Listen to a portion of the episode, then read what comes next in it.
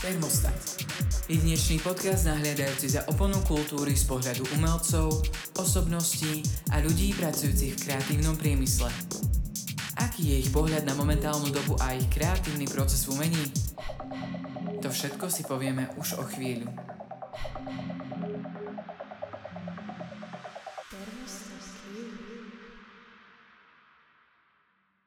Ahojte, vítajte pri ďalšom dieli Thermostat Q. Tentokrát som si sem dovolila pozvať skvelého hostia a ním je Vajty. Je to slovenský producent elektronickej hudby a produkcii sa venuje už 10 rokov a na konte má niekoľko úspešných EPčiek a tento rok sa chystá vydať svoj debutový album, ak sa nemýlim.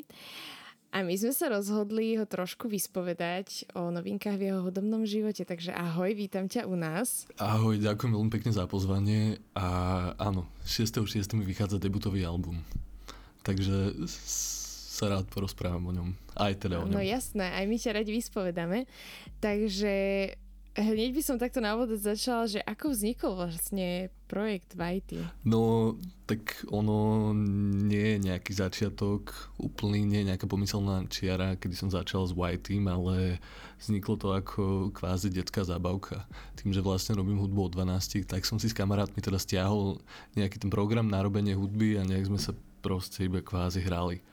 Ale ako vznikol to, to je ťažko povedať, pretože um, neviem na to úplne správne odpovedať, vymýšľal by som si. No jasné, v pohode, akože veď uh, keď to takto dlho už trvá, tak to hádam si človek niekedy nepamätá všetko, takže to úplne chápem, ale skvelé. Ako by si žánrovo nejak zaradil seba alebo tvoj projekt alebo tak? No úprimne žánrovo, ja sa nejako neškatulkujem do žánrov, ale samozrejme je to možno techno, je to možno ambient a je to možno garage, ale ja by som skôr povedal, že ja sa teda pokúšam o to si urobiť nejaký autorský zvuk, autorský podpis, ktorý nie je ohraničený teda nejakým menom žánru. Ja sa snažím robiť, akože znie to klíše, ale úprimne to tak robím, aby to nespadalo možno pod žiaden žáner, možno evokovalo nejaký žáner, ale rozhodne sa neškatulkujem, že teraz urobím techno track alebo teraz urobím ambient track. Čisto je to v mojej chvíľke kreatívnej. Akože ono to nie je podľa mňa nutné sa škatulkovať a veľakrát sme sa takto rozprávali s rôznymi umelcami, ktorí tiež presne takto povedali, že to neškatulkujú, lebo to sa ako keby ohraničíš proste a tá tvoja kreativita má nejaké hranice a myslím si, že práve že hudba nemá hranice, takže tak by to asi malo byť. To je skvelé. Presne, súhlasím, súhlasím. No, takže tak, no pod menom Vajty si vydal niekoľko epečiek, ako napríklad Emptiness alebo Accident, Regrets a posledné s názvom Remnants. Aké myšlienky sa skrývajú za týmito jednotlivými epečkami? Tak samozrejme tým Emptiness to bol taký môj prvý ucelený hudobný projekt, takže tam bola myšlienka teda iba niečo vydať kvázi, čo by vlastne malo hlavu a petu. Takže to bolo, to som už veľmi experimentoval, čo sa týka vlastne skladby toho EPčka a ako sa vlastne bude volať, takže to úplne nemám nejako zaradené, že za nejakou myšlienkou. Potom to Accidents EP, to vzniklo tak, že som robil vlastne viacero spoluprác a som mi to nejako nakopilo a som to vlastne potom vydal. Ale podľa mňa nemá úplne zmysel e, rozberať vlastne, že každé EPčko, ale um, EPčka sú pre mňa tak, ja vlastne produkujem teda hlavne po EPčka, že keď niečo vydávam, tak už je to EPčko. Takže ono, za tým by som, nechcem povedať, že hlbšia myšlienka za tým nie je, ale proste tak robím hudbu, že po EPčkách. A čo si sa ako naučil z tých jednotlivých EPčok, čo si robil? He? Že ako to išlo? Že máš nejaký taký, akože vieš nám tak retrospektívne povedať, že, že čo ti každé to EPčko prinieslo do tvojej nejakej hudobnej, hudobného procesu alebo vývoja tvojej osobnosti? To je dobrá otázka ináč. Samozrejme, každé to EPčko vlastne možno tak reprezentuje moje minulé ja, aby som bol že filozofický. A e, nebojím sa povedať, že vlastne všade som taký trošku iný ja, v každom EPčku a presne ako si povedala, že čo mi to prinieslo, no možno, možno nejakí posluchači si to vedia vyjadriť tak, že kvázi, že ako keby som trošku dospieval, že na prvom a druhom EPčku je možno počuť, že nie som úplne, že ešte technicko zvukovo zdatný a že je tam možno počuť ten progres. Ale to je, akože to hovorím veľmi skromne. Možno tam ten progres nie je podľa niekoho a podľa niekoho je, čiže je to veľmi subjektívne. Ale ja to teda vnímam tak, že kvázi aj že zvukovo, aj možno nápaditovosť, pardon. Áno, pohode. tak trošku dospievam každým epečkom a podľa mňa nechcem povedať, že som nejaký už vyspelý, ale podľa mňa ten prvý krok toho nejakého mm, širšieho, teda pokročilejšieho vyspievania je práve ten album, ktorý vydávam teraz čo skoro, že to, je, to bude taký môj najväčší úcelený projekt, na ktorom som že vážne asi najviac robil zo všetkej mojej tvorby. Jasné, no skvelé, akože my sa veľmi na to tešíme, všetci, a predpokladám, že aj posluchači sa budú po tomto rozhovore. No a tým, že pripravuješ tento nový album, tak vieš nám niečo viacej o tom povedať, ak teda môžeš, že na čo sa môžu posluchači tešiť? Jasné, určite. Uh, no tak chcel by som spomenúť, že ten album vychádza na ruskom labeli Raw Russia, vyjde na vinile ako exkluzívny release, release tohto labelu. Mm, čo by som povedal, že má, obsahuje samozrejme 7 trackov, teda nie samozrejme, ale obsahuje 7 trackov. Každý bude zvukovo trošku iný a ale, no nie, pardon, nezvukovo, ale nápaditosťou samozrejme, že každý track možno bude trošku iný žáner, alebo, ale že zvukovo to bude všetko rovnaké. Všade bude počuť vlastne, že som to robil ja, aj keď to bude aj keď to bude iné. A je to trošku, ešte by som chcel spomenúť, že je to ešte trošku niečo iné ako moja doterajšia tvorba vlastne, ale bude tam počuť to aj tú moju staršiu tvorbu, ale v inom prevedení, v inom formáte. Že toto, tento album je, teda ja ho považujem osobne za dosť klubový a dosť akože koncertovo orientovaný, že možno naživo ešte bude znieť teda lepšie, teda podľa mňa. Jasné, určite, že áno. No a vieš nám povedať uh nejaký, akože máš aj názov, ktorý nám môžeš prezradiť, že tohto nového albumu? Jasné. Je to už známe, alebo ešte nie? Je to, no nie je to známe, ale v kľude to prezradím, lebo už sa nám vlastne ten release blíži a album sa bude volať, že Remain. Uh-huh. Moja skladba jedna, ktorú som vydal v minulosti, sa volala Remain, ale ja som v príležitosti vydania tohto albumu uh, prerobil túto skladbu a bude albumová verzia na tejto nahrávke. To bude titulná skladba. A čo sa týka celkovo konceptu alebo nejaké akože inšpiračné zdroje, z ktorých si čerpal, keďže si teraz povedal, že vlastne bude to skôr taký klubovejší album a tak, že to takto cítiš, tak máš nejaké inšpirácie, neviem, aj z eh, nejakých tvojich eh, akcií, na ktorých si bol a treba sú to nejaké, či už sú to umelci, alebo sú to nejaké situácie, ktoré si zažil a na základe toho si vlastne spravil track, alebo skôr je to taká intuitívne z tvojej strany? Ja by som skôr povedal, že určite som sa podvedomo niekom, niekým inšpiroval. Samozrejme, že tam budú počuť možno nejaké veci, ktoré budú evokovať iného umelca. To je, to je samozrejme. Ale e, nikto konkrétne mi nenapadá, ale tie situácie, o ktorých hovoríš presne, že ja som za posledné 3 roky, teda dokým nebola pandémia, som svoje aj DJ sety, aj svoje liveka vlastne tak viac klubovo orientoval a tým pádom som si chcel vytvoriť teda ucelenú nahrávku, ktorá bude čisto klubová aby som vlastne aby som hrával teda naživo najmä svoje skladby v DJ setoch. A presne tak, takto to vzniklo, ale um, úprimne nenapadá mi nikto, kým som sa že konkrétne inšpiroval. Samozrejme, Možno sú nejakí umelci, ale nechcem niekoho konkrétne úplne menovať, lebo by to možno bolo dehonestovanie toho umelca. A tým sa nechcem k nikomu prirovnávať alebo hovoriť, že som horší alebo lepší. Jasné. A čo si spomínal vlastne tento ruský label, ako si sa k tomuto dostal, ak teda môžeš povedať, lebo to je veľmi zaujímavé, že vlastne si sa, že pod niekým odtiaľ budeš vy, vydávať? Úprimne, ja už som vydával na jednom ruskom labeli v minulosti, na ruskom labeli Imminent a ja sa domnievam teda, že na základe toho, čo som vydal tam, ma kontaktoval tento Ro Raša. Kontaktoval ma ich manažer jeden deň, že či nemám vlastne niečo, čo by som chcel vydať a že vlastne album, že tak mi potom ponúkli nejakú ponuku na vinyl a ja, že to znie super, lebo ceny vinylov, teda domnievam sa, na základe toho, čo mi vystavili, že ceny vinylov v Rusku sú oveľa menšie ako na Slovensku, takže pre nich je to oveľa výhodnejšie tam vyprodukovať nejakú nahrávku na vinyle. Ale to je, to je vlastne asi všetko. No dostali sa asi ku mne cez internet, ako všetky moje labele, pod ktorými som vydal, všetko internetovo riešim. A môžeme sa tešiť aj na nejaké zaujímavé spolupráce na novom albume? Samozrejme. Uh, no bude tam spolupráca s anglickým producentom Subsets 1. Potom tam bude jedna produ- uh, spolupráca s venezuelským producentom Blur a to bude vlastne už všetko. Potom už žiadne spolupráce sa tam nekonajú, všetko už bude solové. No a v rámci vydávania hudby ty figuruješ aj pod nejakými inými labelami? Akože tuto ideš vydávať vlastne toto a že či ešte figuruješ niekde?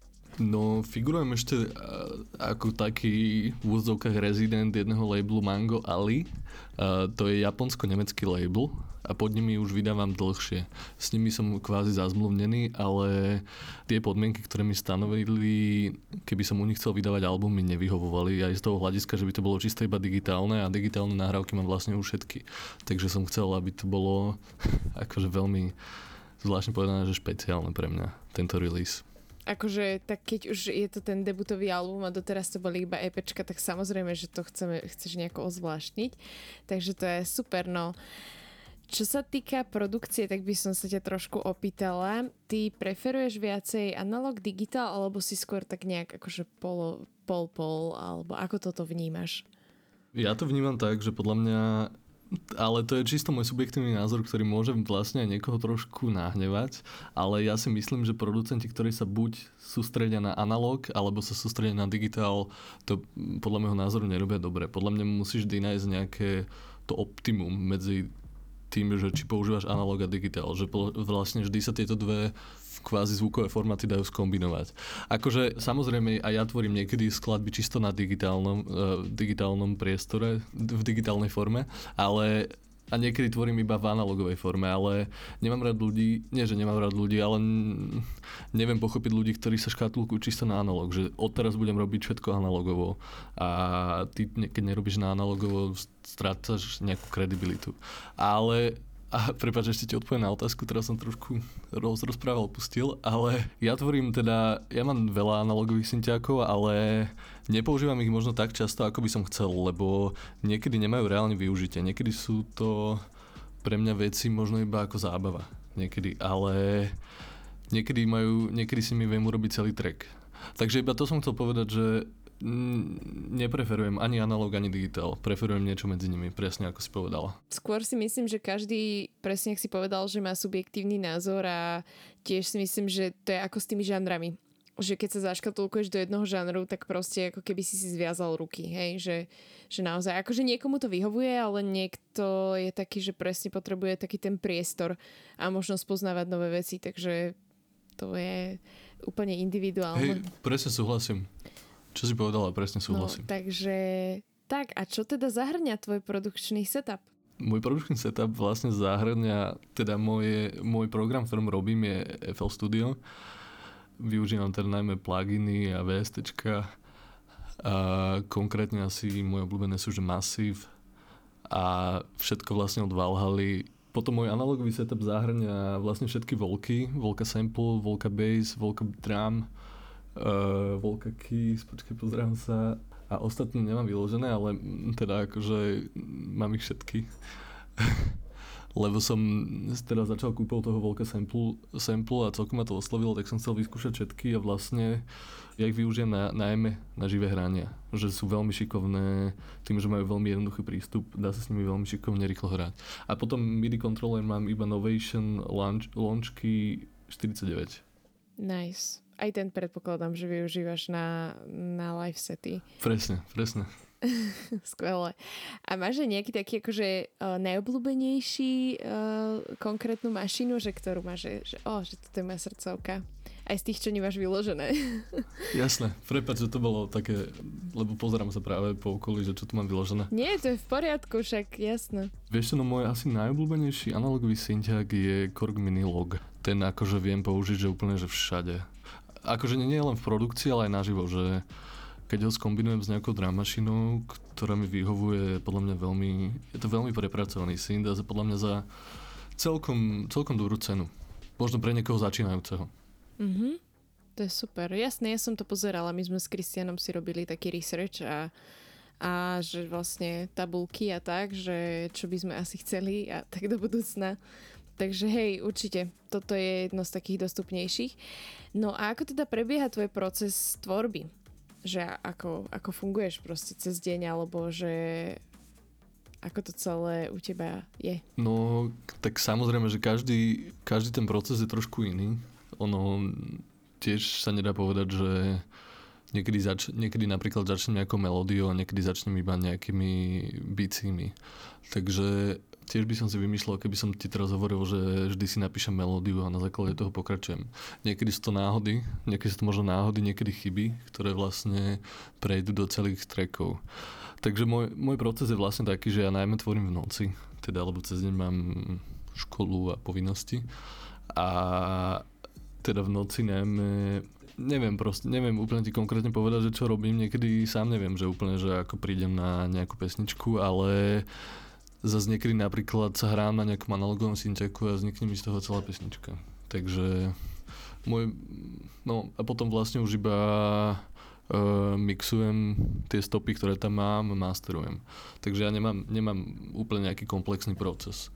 Teda akože keby sme možno išli do technickejších záležitostí, tak je samozrejme komplexný, aby som dostal mix, ktorý chcem čistý a kvázi dobrý, podľa mňa teda dobrý. Takže úplne v jednoduchosti povedané je, že prídem vlastne do štúdia možno a hrám sa niekedy a niekedy, to, niekedy si poviem, že idem urobiť track. Jasné. Takže je to taký experiment vlastne z časti z tvojej strany niekedy, hej? Áno, nice. áno presne, presne. To je super.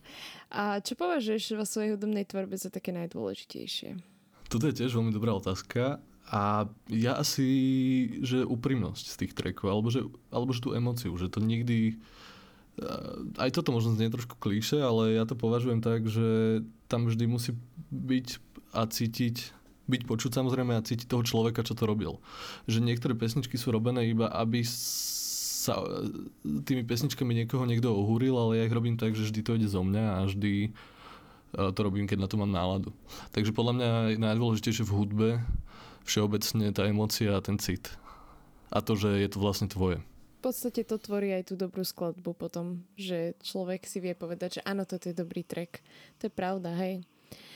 A máš nejakú radu pre ľudí, ktorí chcú predísť nejakému umeleckému alebo autorskému bloku v produkcii, lebo niektorí ľudia majú také ako keby, že presne, že sa za, zablokujú alebo zostanú stať na nejakom mieste, ďalej sa treba neposúvajú. Že stalo sa ti niečo také, alebo Určite, akože to sa stane, že podľa mňa každému kreatívnemu človeku, že niekedy má presne ten autorský blok. A moja rada, podľa mňa je, že milión rád na to, ale treba si podľa mňa nájsť tú svoju a moja rada je teda, že treba počkať. Že keď mi nejde tvoriť, alebo že necítim, že idem teraz tvoriť, ale nič mi nenapadá, tak by som to nesilil a počkám do toho, že kedy budem mať nejaký nápad, ktorý je presne úprimný, ktorý nie je silený. Tak to robím ja, že ja to nikdy, že kvázi nesilím, aby to neznelo, že sa na niečo možno, nie že hrám, to, to určite nie, hudbou sa podľa mňa ťažko na niečo hrá, ale že že chcem niečo iba rýchlo vydať, aby som niečo vydal. Tak to nerobím. Podľa mňa, teda moja rada, aby som to z nejako zosumarizoval, je, že proste treba počkať na, ten, na tú správnu chvíľu. No jasné. A pracuješ v rámci produkcií skôr sám, alebo s inými ľuďmi? Podľa mňa je jednoduchšie pracovať s inými ľuďmi, lebo mm, vlastne sú to vlastne dve hlavy, možno niekedy tri a máte viacej nápadov.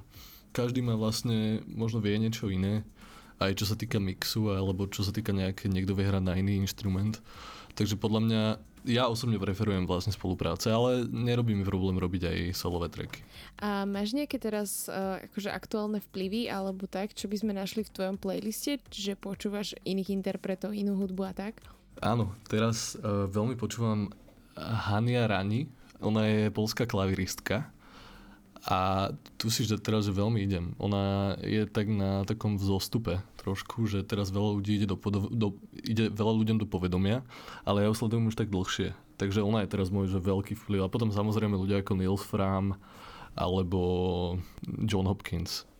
No jasné, to ináč to sú vôbec, o nej som napríklad vôbec nepočula, takže to je veľmi dobrý tip asi na hudbu, keď hovorí, že a ona si skladá akože veci sama, hej, že proste, že to je vyslovene, že klavírna hudba, alebo a ono je to poväčšine výslovne, že klavírna hudba. Takže všetky, veľa je skladeb sú čisto klavír, ale podľa mňa to robí, že veľmi, nie že možno úplne kreatívne, ale že veľmi dobre. Že tie skladby, presne z nich sú počuť tie emócie, že to nie je, nie je to nič umelé. No jasné. Um, dobre, ja by som sa trošku popýtala ešte na tvoje nejaké živé vystupovanie, lebo ty máš za sebou niekoľko živých vstupov na rôznych akciách že ako to tak nejak u teba začalo? Že si začal vlastne hrávať a že či tá produkcia bola najskôr a potom si sa k tomu dostal, alebo si s tým DJingom tak viacej sa pohrával, až potom prišla produkcia? Pre mňa teda prišla najprv produkcia, ja som nikdy nikdy nechcel byť že iba DJ. Že to ma vždy tak odradzalo, že vlastne potom nemám úplne ten pocit z toho, že hrám niečo svoje, ale že hrám iba cudzie. A pre mňa to prišlo tak, že ja som v 14 rokoch ma zavolali hrať do Subclubu Bratislavského bývalého a to bol vlastne môj prvý koncert, ktorý mi, mm, by som chcel povedať, možno, že otvoril dvere do toho slovenského alternatívneho kultúrneho kruhu ľudí.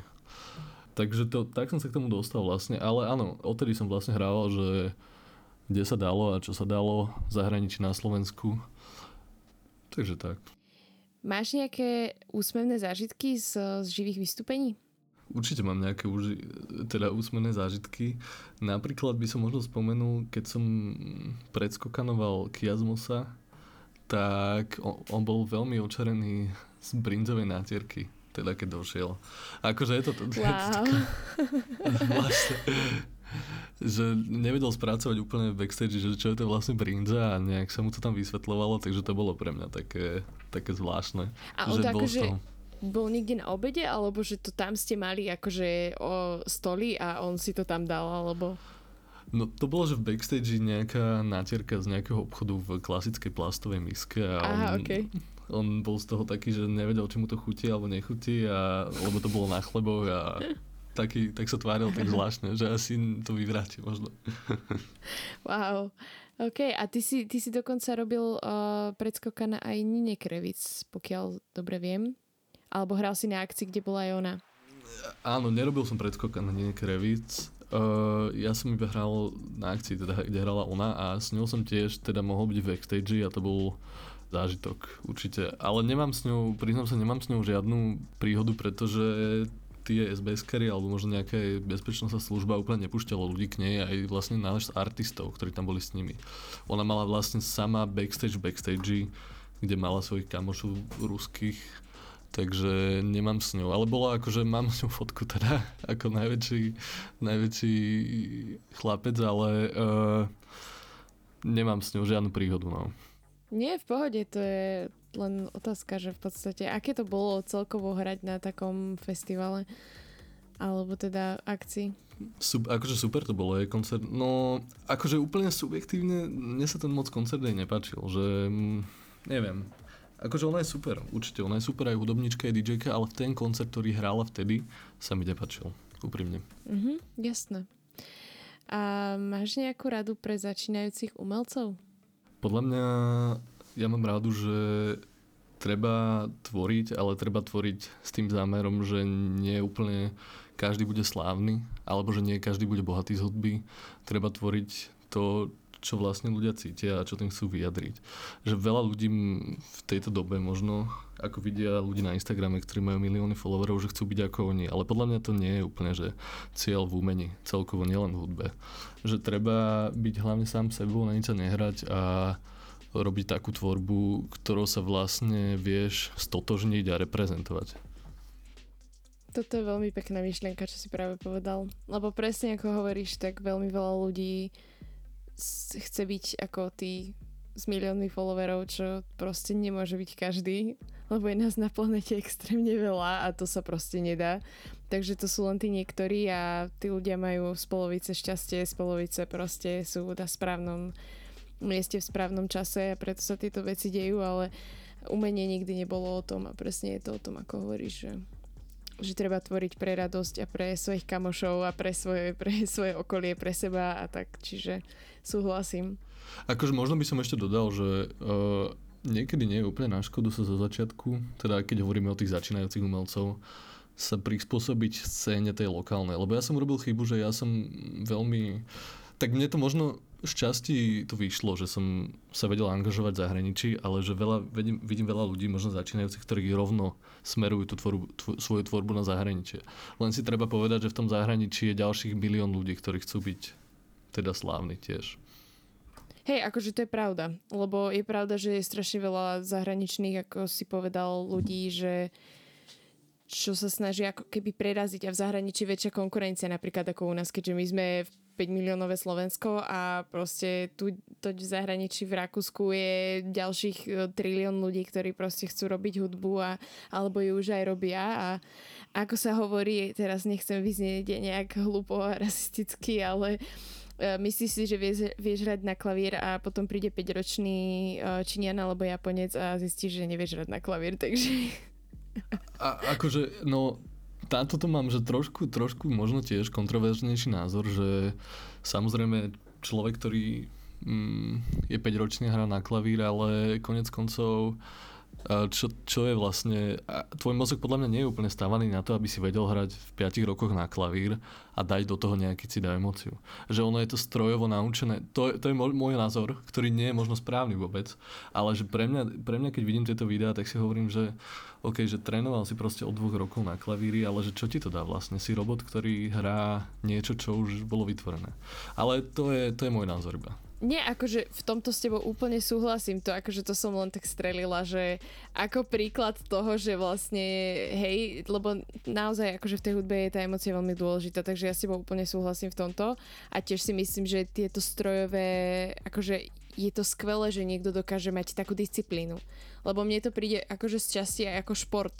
My sme sa o tomto minule bavili s jednou mojou kamarátkou, ja som kedysi dlho tancovala, asi 8 rokov a potom som akože prestala, no a rozprávali sme sa vlastne o tom, že máš, žán, máš tanečné žánre alebo tanečné štýly, hej, tak by som to popísala. A ako je treba hip-hop proste a nejaká experimentálna, experimentálny tanec a podobne.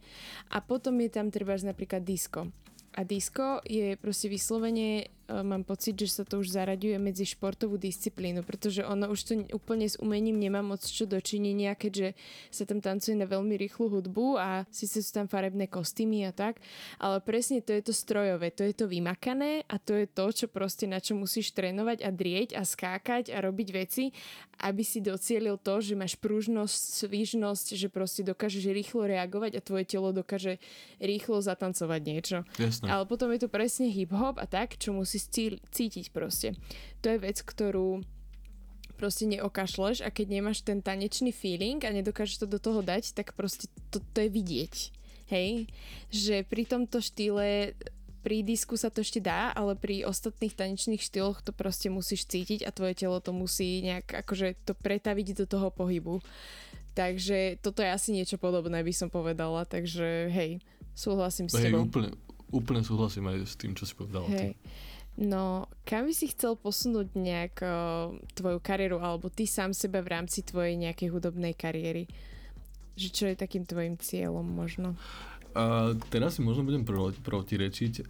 No teda nie, že protirečiť, ale pár otázok dozadu som povedal, že ľudia by sa mali sústrediť na lokálnu scénu, ale ja už nie som začínajúci. Ja už mám niečo, čo to odohrané a chcel by som možno uh, ešte trošku viac hrávať zahraničí. Teda najmä svoje koncepty a svoje produkcie cieliť na zahraničné publikum, pretože na Slovensku nie, že by má menší úspech moja tvorba ako v zahraničí, na, ako napríklad v Rakúsku. Pretože v Rakúsku mám trošku viac možno príležitosti ako v, na Slovensku. Takže mm, pre mňa je to samozrejme trošku iné, lebo ja nerobím úplne tvorbu, ktorá uh, je možno atraktívna pre slovenského posluchača. Takže ja sa viac možno aj pohybujem v Česku ako na Slovensku. Mhm, jasné. Akože m, mm, z môjho pohľadu viem povedať, že ja som ťa registrovala, ale iba tak okrajovo, že som vedela asi, že o koho ide, ale hej, máš pravdu, akože nepočula som z môjho okolia ľudí, že by o tebe nejako akože na Slovensku vedeli, ale hej, je pravda, že proste pokiaľ máš um, taký ten, že vidíš ten väčší potenciál proste v tom zahraničí, tak akože pre teba, prečo nie? Preboha, keď si 10 rokov proste v, na scéne, tak to je jasné, že sa chceš niekam ďalej posunúť, takže určite áno, to by bolo kontraproduktívne, keby nie. A keby si mohol niečo zmeniť v tomto umeleckom priemysle, čo by to bolo? Čo by to bolo? Uh asi možno, že závisť od iných ľudí, ktorí na základe tejto závisti vedia, ti vedia prekaziť nejaké možnosti. Toto vidím na Slovensku, že je to úplne bežné, že ty možno máš, ja neviem, o 10 tisíc videní viac a už si proste už si proste nejaký konkurent. Ale ja to neberiem úplne tak. To podľa mňa hudba nie je šport ani nejaká konkurencia. Hudba je proste umenie a ľudia by mali robiť to... Teda mali by niečo robiť, keď už sú hudobníci a neočakávať úplne nejaké obrovské výsledky, nezávidieť tým druhým ľuďom. Proste robiť veci pre seba. Presne, v umení sa nedá nejako pretekať. Proste každý dá niečo zo seba von iným spôsobom a to proste nie, nejde o preteky, ale ide naozaj o, o tú podporu. Toto je ináč celkovo podľa mňa asi aj problém niek- asi v každej spoločnosti, v každom štáte, že že tí umelci by sa mali podporovať. Akože nemyslím si, že v každom štáte, lebo myslím si, že v niektorých sa naozaj tak navzájom podporujú a tak, ale potom je tam aj otázka stránka financií a tak to, že ľudia si zároveň závidia a zároveň sa podporujú. Tam je toho asi viac, ale súhlasím, čo si povedal. Hej, že tých aspektov je tam veľa, ale toto je presne to, čo by ľudia nemali robiť a mali sa viacej sústrediť na spolupráce a spojiť hlavy dohromady. Hej, čo považuješ za svoj najväčší úspech doterajší? O, asi za svoj najväčší úspech považujem teda ešte tento nevydaný album. Ale možno to nie je úplne o tom, že čo som vydal, ale možno, že môj úspech je, že som niekedy so sebou spokojný. Teda so svojou tvorbou a možno s tými vecami, že respektíve, že kam ma volajú hrať, alebo kto ma pozná. Podľa mňa úspech, nemám, že najväčší úspech, vždy príde nový úspech, ktorý ma poteší podľa mňa, že to, že som šťastný z hudby je pre mňa úspech. Najväčší. To je veľmi pekné. A čo podľa teba momentálne chýba na umeleckej scéne, či už na Slovensku alebo v tej svetovej? O, to je podľa mňa celkom ťažká otázka, lebo už je tak veľký trh kultúrny a hudobný, že už podľa mňa, že nič nechýba. Už je podľa mňa len všetkého moc, že každý chce robiť hudbu, každý chce byť DJ. Ľudia, ktorí nikdy neboli DJ, sú, sú DJ. Takže nemám pocit, že niečo chýba. A teda z tej, možno z tej štatistickej stránky, ale možno z filozofickej chyba o tom, čo som rozprával, tá empatia, menej žiarlivosti. To chyba. No jasné, ináč aj trh je akože relatívne presítený, že tam naozaj už človek si vie kúpiť konzolu alebo čokoľvek a to sa naučíš veľmi rýchlo. Že už to není o tom, že že teraz nemám na to peniaze, lebo kedy si ten gear bol extrémne drahý a naozaj kto chcel byť DJ, tak sa k tomu dostal proste väčšinou tak, že chodil do tých klubov, spoznal sa s tými DJmi a začal hrávať tam, že tie veci doma prevažne ani nemal proste ten človek, takže hej, je teraz, teraz je otvorené viacej možností sú pre tých ľudí, čiže aj preto to podľa mňa viacej ľudí začalo robiť. Takže aj kvôli tomu. No a my sme sa pomalinky dostali na koniec a moja posledná otázka je teda, čo si v živote manifestuješ? Uh, no, čo si v živote manifestujem? Asi, asi tú spokojnosť do samého seba. Znie to možno tak zvláštne, ale podľa mňa to, že som spokojný s niečím, čo vytvorím, alebo s niečím, čo dokážem, je to, čo v živote manifestujem. Lebo častokrát nie som spokojný. Uh, aj čo sa týka možno mojej tvorby, alebo toho, že možno niekedy by som chcel hrávať viac. Ale presne toto, to, svoje osobné šťastie a pohodlie a spokojnosť, to manifestujem, že to chcem, aby ma nejakým, aby som vlastne bol čím viac sa dá, tým viac šťastný zo svojej tvorby možno a zo svojho života, aj keď to znie depresívne. Ale akože ja som šťastný, ale že spokojný teda, aby som bol úplne konkrétny.